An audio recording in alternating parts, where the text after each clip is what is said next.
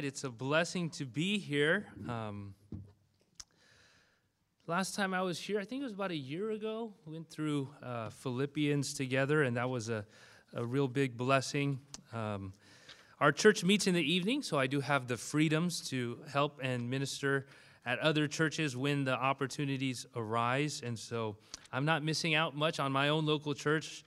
I'm here in one sense um, because the Lord has given the opportunity and still able to do both. Um, although the Lord led me to Himself in my first year of college, I did grow up in this particular area, very close uh, to the Bellflower area. I went to a Dutch Reformed high school in Cerritos, if you guys know Valley Christian. So I went to a Dutch Reformed high school. I'm not Dutch, I don't look Dutch. Uh, I am Reformed, lowercase r, so uh, I was raised in the Bible. I grew up around the Bible. I went to a Presbyterian church growing up. I'm shirt and tie is kind of my norm, and so I'm not a stranger to this particular area. I love SoCal, and I love that there are Christians in this part of Southern California. For a long time, I think I felt like I was in an island, and uh, praise God for what you guys are doing. And we pray for you regularly, and we're thankful that you guys are here sharing the gospel. Well, as PJ said, we will spend our time in the book of Ecclesiastes. I just want to begin our time simply by asking a question uh, What do you do when a movie ends? Do you try and find the names of actors who played your favorite characters? Perhaps you try and find somebody who has the same name as you. It's very rare for me to find someone who has the name Pakinggan. Pakinggan means listen in Tagalog. Very good name for a preacher uh, but not a very good name for an actor. So maybe you try and find someone who has the same name as you. Maybe you try and find a name of a friend that you know worked on the movie and you know his name is or her name is going to be there. Maybe you don't like the end credits and just want to get out of the theater. That's kind of more of where I fall in.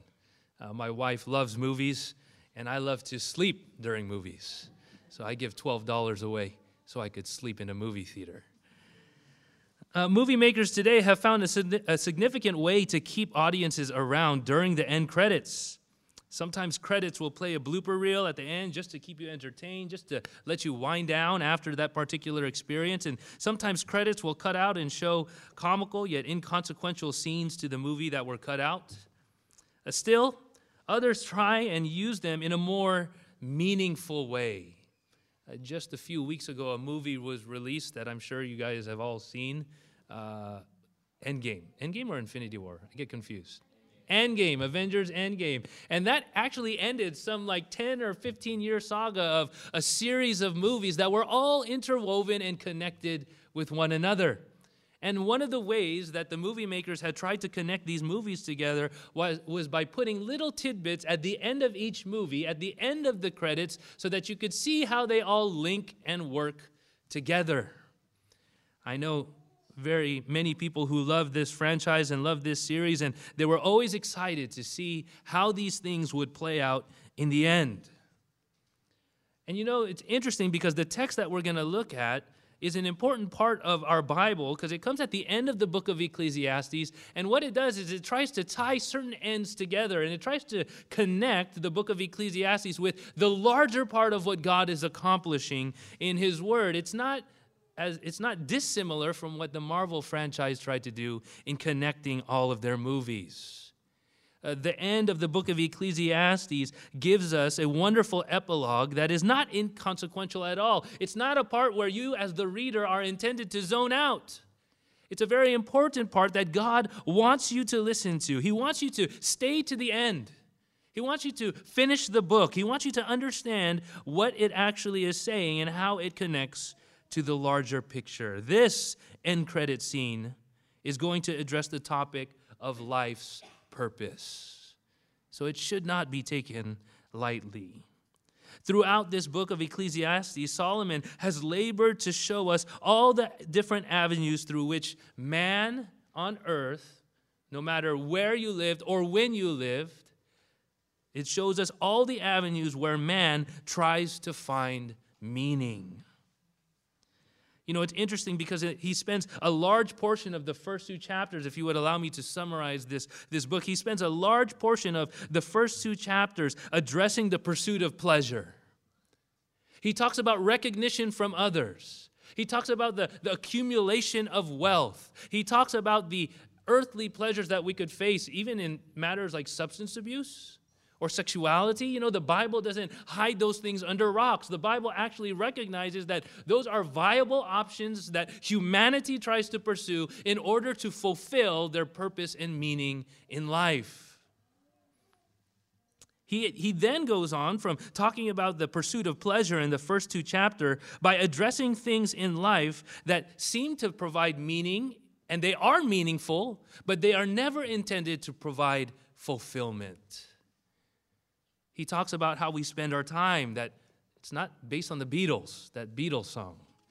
It's based off Solomon in Ecclesiastes. He talks about how we use our time and how the use of our time, and if we fill it with the right things, perhaps there's, there, there's purpose and meaning in that. And, and that's all good and that's all fine, and we should all be thinking about those things, but how we use our time may not be the be all and end all of our existence. It's part of it, but it's not the ultimate thing.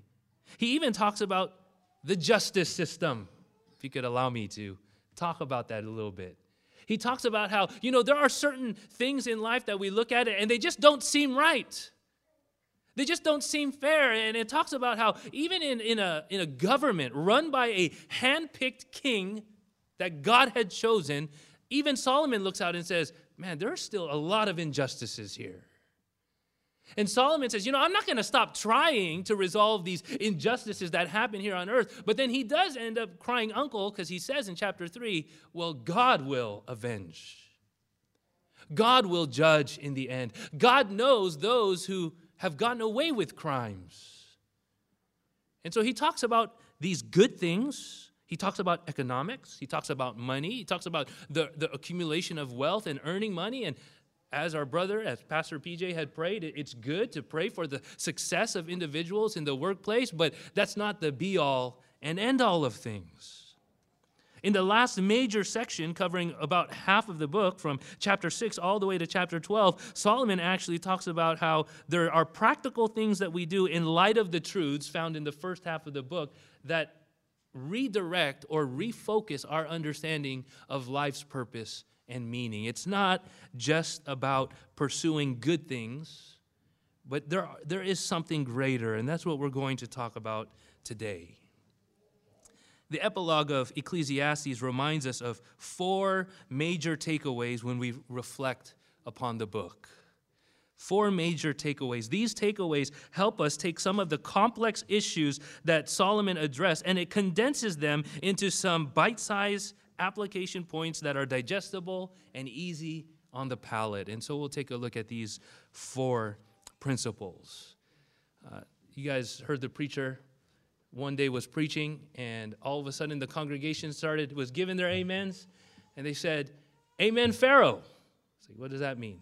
It means, let my people go. So when you guys start to get hungry, or when I cross that line, someone give me an Amen, Pharaoh, and I'll make sure that we can wrap things up. I actually didn't ask PJ how, how much time we have here.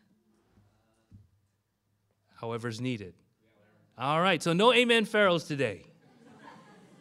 No amen pharaohs. The first takeaway that I'd like to draw our attention, which is found in Ecclesiastes chapter 12, verse 9 through 10, is that Ecclesiastes teaches us that we are lifelong learners that as human beings, God created us, and one of the very purposes of life is that we would be lifelong learners. Notice what Solomon says in Ecclesiastes chapter 12, verses 9 through 10. He says, In addition to the teacher being a wise man, he constantly taught the people knowledge. He weighed, he explored, and he arranged many proverbs. The teacher sought to find delightful sayings and right words of truth accurately. It's very interesting because in chapters 6 through 12, Solomon spends a lot of time referring to himself as me or I. He talks, he's talking to you as a person. He's talking to you as a regular individual that you might be having coffee with, but all of a sudden in verses 9 through 10, he switches in order to draw attention to a particular title that God has called him to. He doesn't say me, he doesn't say I. He says, Listen, I am a teacher, I am a wise man. And notice that the, the nature of his job is that he constantly taught the people knowledge. There is a teacher who has a responsibility. And there are students that have a responsibility, and they are called to be learners. Notice this is a responsibility that continues, it is ongoing. Solomon reminds readers of his credentials. He identifies himself as a wise man. It's a technical term used to describe the advisors and counselors to the king. He reminds his readers by identifying himself as the teacher that he has a position of authority and they are intended to be learners. He is a representative of God. He is a spokesman who speaks on his behalf, and the people are intended to learn. Um, I went back to school this last fall in order to finish. I didn't learn enough the first time, so I had to go back. So I went back to school and, and I forgot what it was like to be under the, the, the pressures of the deadline. That there are assignments that are due, and there is time, and, and I'm gonna finish in June, and my wife is really looking forward to when I'll be done in June. And, she's really looking forward because there's gonna be a freedom, and, and I'm not gonna have that, that lurking feeling that there's something due, and I just maybe forgot about it or got too busy. Here, while I might have this, this desire to be free from learn or free from the institution of learning, that doesn't mean that my life is free from learning. A learning is a desire that we as Christians should have, and, and the very content of what we learn, as we'll see here, is, is true knowledge. We'll talk about that in a little bit. He also says that he, he taught us in ways that he, he thought through these things he, and, he, and he arranged them in palatable ways, in, in the ways of Proverbs. In other words, God wants us to learn. God doesn't take his truth and put it in such abstract ways or communicate it in such difficult ways that it's impossible for us to learn. He gives us teachers, and then those teachers, here is Solomon, puts it in ways that are palatable, digestible, and understandable. Learning is good. You never graduate from the school of life. He wants us to learn true knowledge. Knowledge is not intended to be hoarded, but notice it is intended to be given to as many people as possible.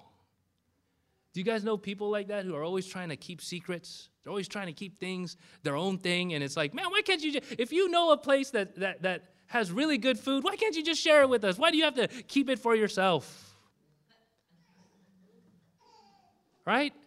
If, if you know certain things that, that you know other people will benefit from, why, why are you trying to keep? Knowledge is never intended to be hoarded. And you know what's interesting? The most joyful things in life, we actually don't hoard. The most things that we, the, the things in life that we find most joyful are things we most naturally talk about and share with other people. This type of knowledge that Solomon has gathered has dealt with a wide spectrum of life's complexities. Remember, he discussed things like time, resources, politics, justice, the reason for existence, and he says, I've arranged these things in the form of proverbs so that you can understand them. Uh, notice the method. The teacher sought to find delightful sayings and right words of truth accurately. He pondered, he thought, he searched out, he weighed, he explored, and noticed that they are delightful. This indicates the methodology of his research and reporting, and it shows that Solomon in the book of Ecclesiastes expects us to enjoy the process of learning. The text also tells us that the study, uh, that study and pursuit of truth is intended to be our joy. Um, my wife and I, when we first uh, got married, we were living in an apartment right next to Cerritos College. And there's one thing we just didn't like about that apartment. We lived there for 18 months. We did not have an in unit washer dryer. And you don't even realize that's a deal breaker nowadays. You know, you just dragging your laundry from your house and then going back to your parents' house because you don't want to, you know, you don't want to break the bank with your quarters and then your parents are kind enough to let you do your laundry there. And then you're you know we, we, were we were living in a place and we didn't realize how much of a convenience it was to have a washer dryer in our own unit. And then when we finally moved into the house we live in now we bought this washer dryer. Oh we're all thanking god. Oh man we finally get to do laundry at home and all these things. And then we have been living in that house now for eight years seven years. And she asked me you know i know our washer can do this particular function. Do you know how to do it? I said, No, but I'll figure it out, right? It's my responsibility. I got to figure this out. So I go online and I Google the manual. And I start reading the manual. It's like a 200 page manual. Saturday night before church. And I'm thinking, Lord, I hope this honors you in the end. And then I start reading it and it's super dry. But then I start to realize, man, you know, if we bought a $20 attachment, we can control our washer from our phones. Then I started reading, you know, we have, there's a steam option on this thing. Man, and then I started realizing that this washer dryer can do a lot more than what we've actually been using it for. And the reason why it took me eight years to figure that out is because the manual is boring. It's boring. And here, when, when Solomon is describing the relationship between the believer and the word, we are not reading a dry manual that someone wrote merely for our information to let us get, quote unquote, the most out of life. The manual is actually part of the joy of living the Christian life. And we have to take a step back and, and ask ourselves sometimes in extremely Bible centric circles, we begin to teach, treat the Bible that way. I remember one time talking to an older pastor asking him for advice What do you do on your days off?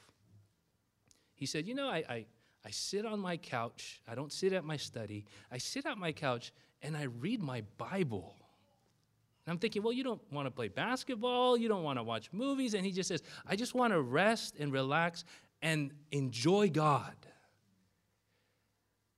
And I think there, there is a, a, a, place where maybe reading our Bible can get so mechanical, it can become so, so uh, routine that it becomes cold orthodox.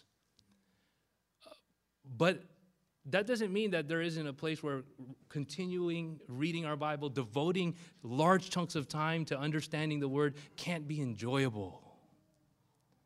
Ecclesiastes, Solomon is teaching us, first and foremost, that we should be invested in learning. Real quick point here the life of Solomon as one of Israel's most, or probably Israel's most successful king outside of our Lord and Savior, was that many people came to, to listen to Solomon and, and to see what God was accomplishing in and among Israel. I do actually believe part of the reason why Ecclesiastes was written was to have something in hand that Solomon can give to Gentiles as they came around the world to basically argue that the God of Israel is the one true God.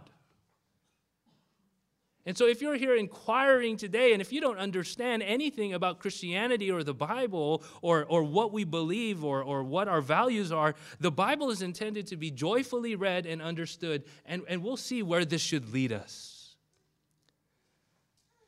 That's the first takeaway if, if, if you do read your Bible regularly, do you love it? Do you share it with others? Do you talk about it with unbelievers? Have you done the things necessary to sit down to simply just read and, and enjoy the word? That's the first takeaway that Solomon wants us to remember. We are lifelong learners. Secondly, secondly, in verse 11, the book of Ecclesiastes, and I'd argue the, the Bible at large, expects us and encourages us not only to be lifelong workers, but it encourages us to act. To act. Notice verse 11 the sayings of the wise are like cattle prods, and those from uh, and those from masters of collections are like firmly embedded nails. The sayings are given by one shepherd. There was an aim and a purpose in God giving us the Bible. There was a reason for it.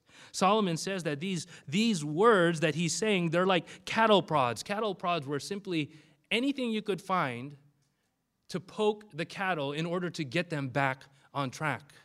Actually, oftentimes these cattle prods looked a lot like a, a, a bat And what they would often do is that sometimes hitting the cattle was not enough to get it in place. They had to put nails in this piece of wood.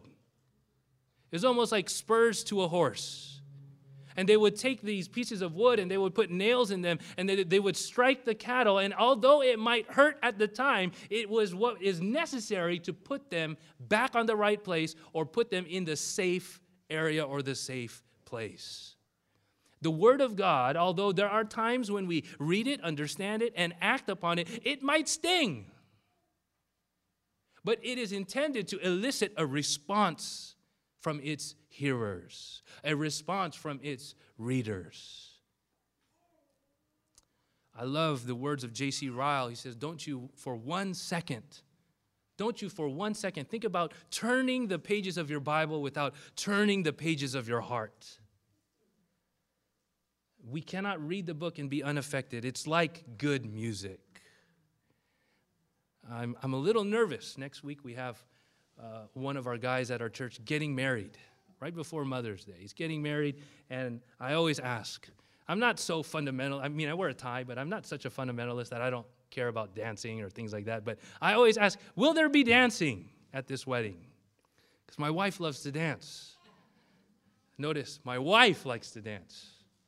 I don't, I, yeah, I don't really dance much. But there is something that good music does. Good music will always elicit a response, whether you can dance or not. On the dance floor, you, you feel the effects of music. Even in, in, in, in watching movies, try watching a scary movie on mute. It's not so scary anymore, right? Even singing with the church, music elicits an emotional response.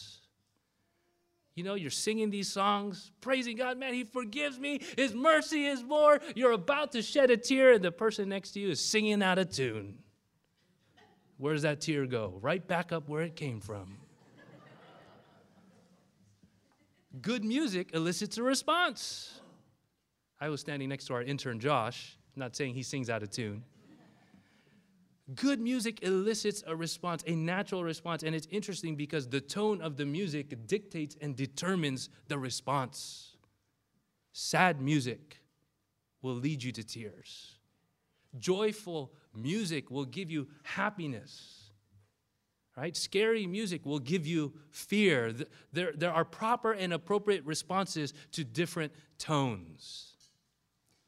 I'm here to tell you that if you are not a Christian, and you read the Word of God, God is eliciting a response from your life. And that life is not to become a better person, because let me tell you, you cannot become a better person for heaven standards. And the response that God's word is telling you is that you shouldn't treat the Bible like a vitamin or a supplement. It's like, you know, if I take one Bible verse a day, then I'll be A OK. When you read the Bible, the, the, the, response that God is eliciting from unbelievers who are listening is that I am all that you need. I can give you satisfaction unending for all of eternity. And for those who truly want to respond to that message, repent of your sins, Trust in the Lord Jesus Christ. Find fulfillment, forgiveness, happiness, faith, and repentance and holiness all in Him. Come to Christ. He is more worthy than anything that this world has to offer. There is a response that God elicits for us as true believers. We are tethered to the gospel. We will never step, or we can never forget that we should we should continually find ourselves in the shadow of what Christ has done. And when God elicits a response from us, we obey. The book of Ecclesiastes teaches us to act.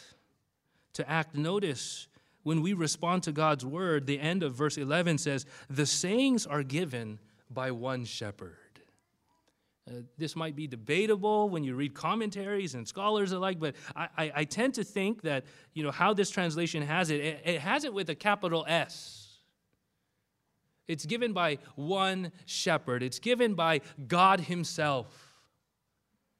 In a world that does not like to listen or, or, or give credence to the idea of absolute truth, the Bible tells us that when we read His Word and when we understand the things that He tells us, that these things are coming from an, an authoritative source. But notice how the authority is described as a shepherd. As a shepherd, we, we often misunderstand what it means to have leadership because we live in a polarizing culture. And here it's saying the one who gives you these truths, the one who's eliciting a response, is the same one who cares for your soul. He is the same one that feeds you, that protects you, that guides you, and wants to lead you safely home. The book of Ecclesiastes elicits a response that we act and we trust the word of God because we know that when we listen to it, it is what's best for us because we are being guided by the shepherd. This is why Christians never base their beliefs off the results or consequences of actions. Right? You should never base your beliefs simply on what you can get out of it. You know, my wife and I, we've been praying for children for eight years. And God has not answered that prayer. Uh, I don't think there's anything wrong with praying for children. I don't think there's anything wrong with having children. There's a bunch of children here. But for some reason, God has not answered that prayer. But if I want children so much that I resort to something like kidnapping, sorry, I don't mean to point here. you can have the right desire and, and the right end result, but the means don't justify the end. We could take the opposite side of things. If we solely base our, our, our morality and our ethics simply on the result, what if we're driving home and we see a building on fire with innocent people in there about to die and someone and I run in there and I'm not what I used I'm not what I was in my 20s and I run in there and I have a good desire to save an innocent life, but I fail. I die. A good desire, but it ends in death. If we base our belief solely on the end result or consequences, we would say I would be a moral failure. So we cannot base our morality and our ethics simply on what comes out of it on the other side. Here the text is saying, no, just obey the word and trust that the shepherd is leading you to where you need to be led. Trust the shepherd, trust his word, trust where he's leading you. And we don't always have to have the answers for those difficult questions. I don't know why I don't have kids yet, and maybe I'll never know why, but I must trust the shepherd. You may not know why God has put you in particular situations, but you must trust the shepherd. You may not even know why God put you in this church. I'm an outsider, so I don't know any details. But trust the shepherd because he put you here and obey his word. This is a major takeaway from the book of Ecclesiastes. Third takeaway that I'd like to look at is that the book of Ecclesiastes not only encourages us to be lifelong learners, it not only encourages us to act on God's word, but it also encourages us to redirect our focus. Verse 12 is very simple. He says, But beyond these, my son, be warned. There is no end to the making of many books, and much study wearies the body. Amen? There is a redirection. Solomon wants to remind his readers of the human tendency to look to novelty for satisfaction or, or, or intrigue. Today, these questions have ancient answers found in the scriptures. But people will always be attracted to some kind of novel way for explaining life's greatest mysteries. Solomon wants to redirect our focus away from earthly solutions to focus on God's revealed word, just like how our brother prayed in the prayer of confession. We are drawn to, we are prone to novel things, things that are new, but the Bible gives ancient solutions that are timeless. This is the first occurrence of the recipients being identified as his sons, actually. He says, But beyond these, my son. He addresses the audience for the first time and identifies them as his children.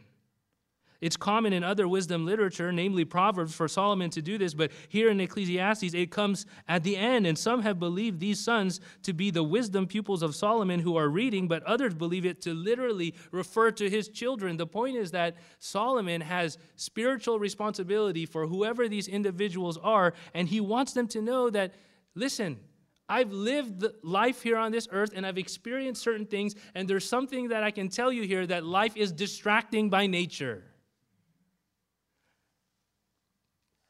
Solomon sees himself as a father figure, and he is doing this for the benefit of his children. This is completely in line with what the New Testament says when the Bible tells us that fathers must take up the mantle of raising their children in the fear and knowledge of the Lord.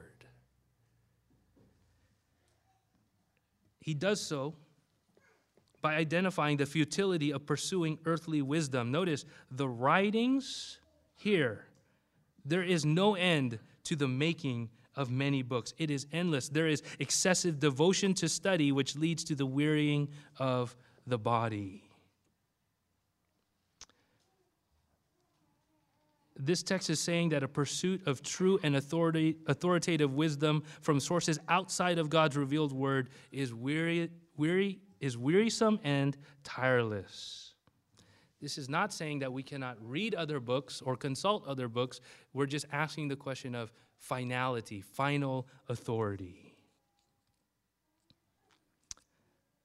You know, the largest library, last May actually, I was privileged to be able to go to Washington, D.C. with some of our guys from church, and we did some sightseeing.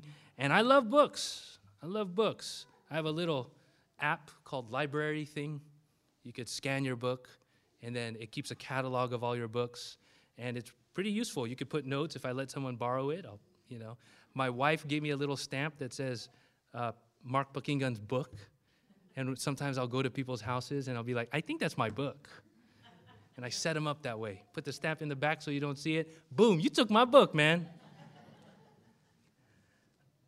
I love books. I love books. And we went to Washington, D.C., we went to the Library of Congress. It takes up three large buildings. And in its history, it was destroyed dur- during the War of 1812.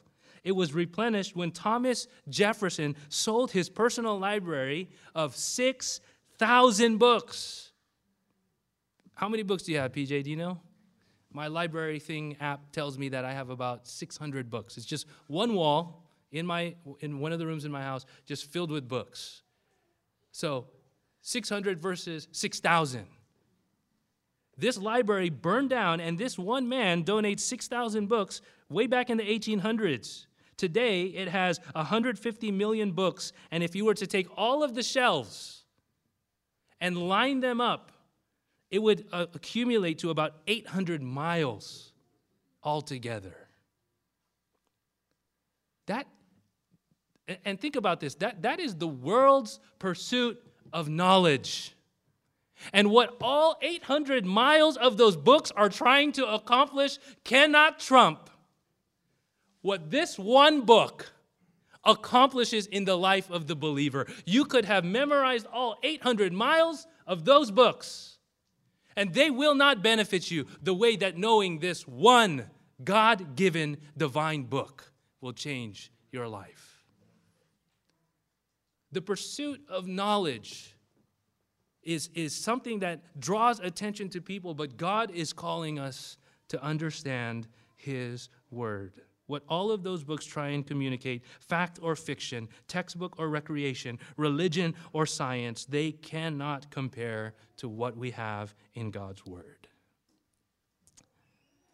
You want to read everything under the sun to justify your beliefs? You can find published work to justify any belief. We read more tweets than we read truth. Sometimes, even in good intentions, we might read more blogs than we do Bible.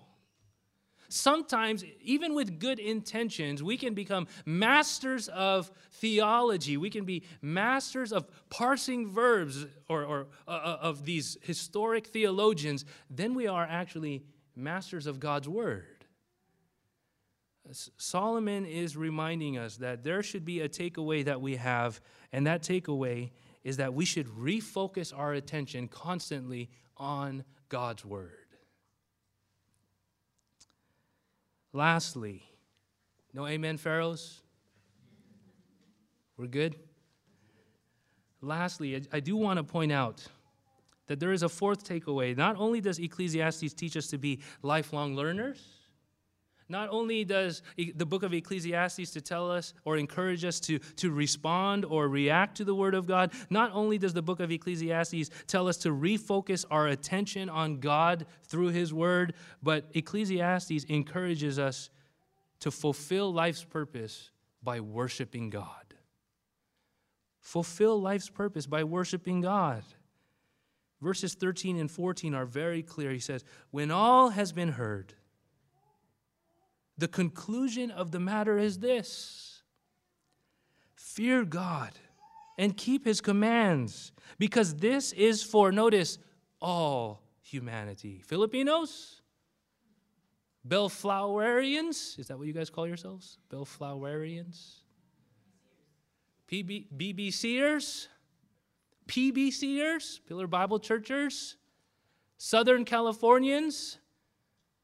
Is, is it just for us? Is it just for millennials? Is it just for baby boomers? Is it just for the rich or is it just for the poor? No, this is for all humanity.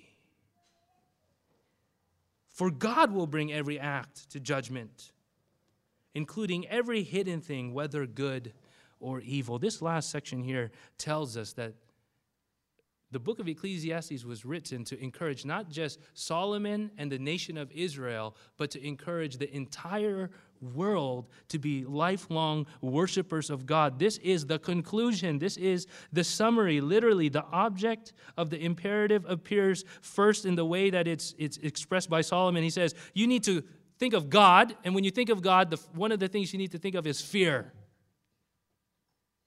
We don't need to soften that. We don't need to apologize for fearing God. God is scary when you're standing on the wrong side. God, you should fear an almighty God who knows all of your thoughts, who knows all of your intentions, good or evil.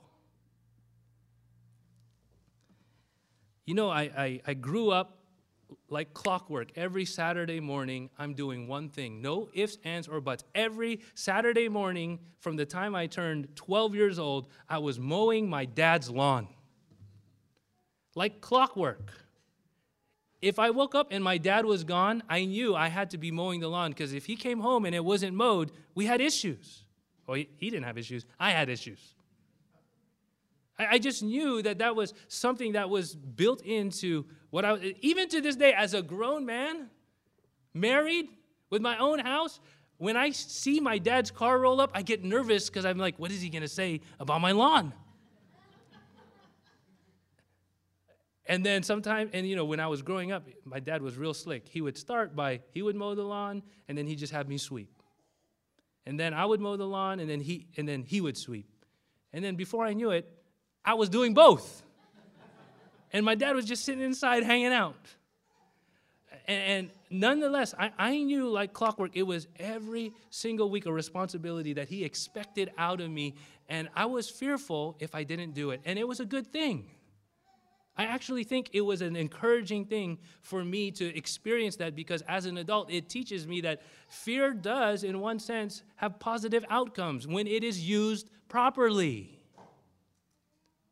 And God is not a mishandler of his authority. He doesn't mishandle or abuse his power. He actually tells it like it is. He, he tells us what he expects of us to love him, to repent of our sins, to trust in him, to serve him in, all of our life, and to love one another. We are called to fear him. And notice, keep his commands. Uh, this is significant. A right belief in God knowing who He is and fearing Him will always produce the right kind of behavior. The right belief in God, knowing who God truly is, will always produce the right kind of behavior. Knowing God should produce obedience. And there is a motivation that's even given to the reader at the end uh, in verse 14. But notice before we get to that, this is for all of humanity. I don't know what you look forward to. I look forward to the next time the Lakers win a championship. Next year, right? It's going to be our year next year. It's going to be our year next year. I, I, look forward to maybe one day God answering that prayer and giving me a child. I, I look forward to one day in June finishing and turning in that final paper and turning to my wife and it is finished. We're done. I look forward to a, a lot of things, but there's one thing that trumps all of those things, and that's the return of Christ. That, that is the joy that will fill my heart. That, that Christ will return and all, all of the mockery levied towards Christianity, we will be vindicated. And here the passage is saying, People need to know about this. This is good for all of humanity. We, we, we try and do many good things for society. We try and do many good things for society but, or, and, and the people around us, but the best thing we can do is teach them about God and let them and understand the importance of what it means to trust in Him and follow after Him. It is good for all of humanity to have the gospel and to have eternal hope in Christ. There's a motivation in verse 14 that says, For God will bring every act to judgment, including every hidden thing, whether good or evil. The omniscient and righteousness of God are all put on display here in this final verse. God knows, He's omniscient. He knows all of your deeds and thoughts, and He will exercise unparalleled judgment in the discernment of good and evil the motivation we have to prioritize a life that is Godward is that we will all one day answer to Him. And God tells us in the New Testament that this judgment comes by His Son, in God in human flesh, Jesus Christ.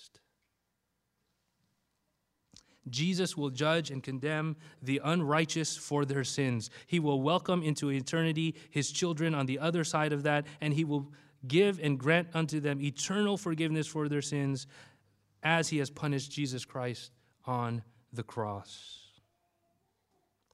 Ultimately, these are the two categories that all of humanity fall under. And why is Jesus Christ chosen to be the judge? Because he is God in human flesh. That's the argument that John uses, that all judgment has been given to him because we might have a natural tendency when we stand before God in judgment to say, You don't know what it was like. You are sitting in heaven. You have no idea what it was like to be married to this person. You have no idea what it was like to have these kinds of kids. I, one time I remember arguing with my dad. I love my dad, by the way. He loves the Lord. I remember arguing with my dad as a teenager and saying, you know, I never asked God to give you as my parents. And my dad said, Hey, right back at you. We didn't ask you to be our son, but this, it is what it is. So let's make it work. And we just, we actually started laughing after that, but it was a really tense moment. Uh, that shows my dad's, he's very winsome. And, um, you know, we take a look at these things, there might be a tendency for us, if we stood before God the Father, to, to levy the accusation that He doesn't understand. But then when we stand before Jesus Christ, Jesus Christ will look us square in the eye and say, No, I was on earth. And, and I experienced all the temptations common to man, yet, as the author of Hebrews tells us, without sin. He will judge us. The day is coming um, here we are called as people reading the Word of God to be lifelong worshipers, to fear God, to keep His commandments. I would argue that in, of, in and of itself is the summary of a life of worship knowing God, loving God, serving God, all with the right motivations. Do you have a proper understanding of God? How do your beliefs actually dictate your behavior? The Bible tells us that if we love God, we'll obey Him. And if that's the case, what then is the evidence of your life today that shows that truth? I was told early on in my marriage sometimes you just got to take your wife out and ask one question and don't try and don't don't try and answer back just bite your tongue ask the question what can i do to be, a better husband? Just ask that question. And then let your wife and if you know my wife loves hearing that question. And then we have a really healthy conversation that comes and and the point is not to defend myself or, or, or say anything, but just to take the critique and to take the evaluation from someone else. That might be a helpful thing to do, not just in the context of a marriage, but maybe in the context of a local church. Ask another church member, How can I be a better brother or sister to you? And don't make it your aim to justify. Don't make it your aim to try and, and, and reason your way as to why you're not doing certain things, but just make it your aim to to listen and, and to understand and to really evaluate whether or not in your life there is manifestations of biblical fruit that show that you know who God is, that you fear Him, and are obeying Him, not just in your personal life, but even in the context of your local church. Uh, you know, this book takes all of the wisdom of Solomon and calls us to respond in a Godward direction. Uh, last year, I don't know if you remember this. The Federal Emergency and Management Agency sent out a test alert to everybody's cell phone. Do you guys remember that? It's like a random middle of the day during the weekday, a, a, a text was sent out, and it was intended to see whether or not the president, in the act of a national disaster, could warn the population about the impending judgment. And it's interesting because the person standing behind that was the President of the United States. He was the one, or he is the one that has the authority to determine when to use that particular tool. And you know what's interesting is that it doesn't matter whether or not you're a United States citizen. Our intern, Josh, he's studying at Master Seminary. He's not even a citizen of the United States, and he got the text. You want to say, not my president? He can literally say that that's not his president. It doesn't matter if he doesn't want to receive the word that this text is supposed to accomplish in warning people of impending national disaster. The text goes out as a warning to everyone in the country in order to protect them from impending judgment.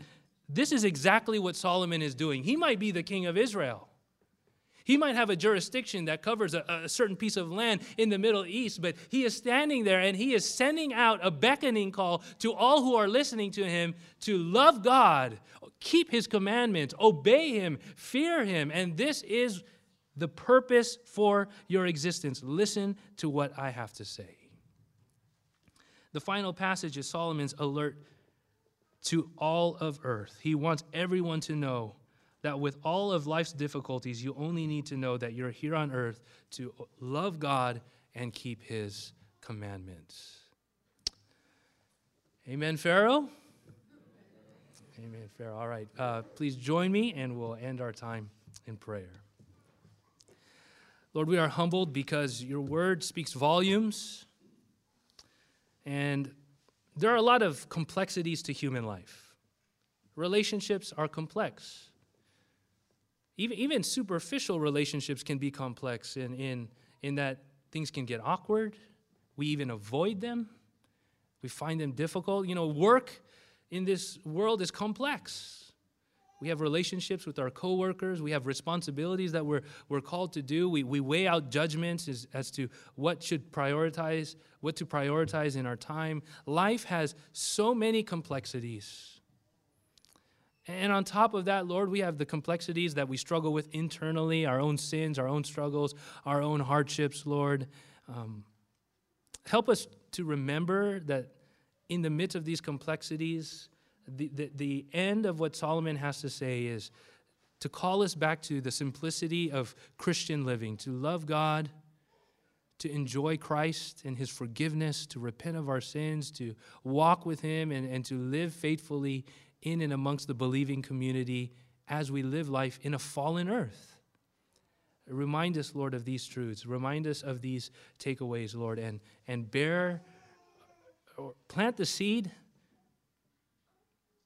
in hearts that, that are, are cold to these things. Uh, produce the fruit in, in, believers who, who are hearing these things, Lord. Uh, these are fruits that you will bear. These are prayers that you will answer, Lord. Help us to respond to your word appropriately. We pray these things in your name. Amen.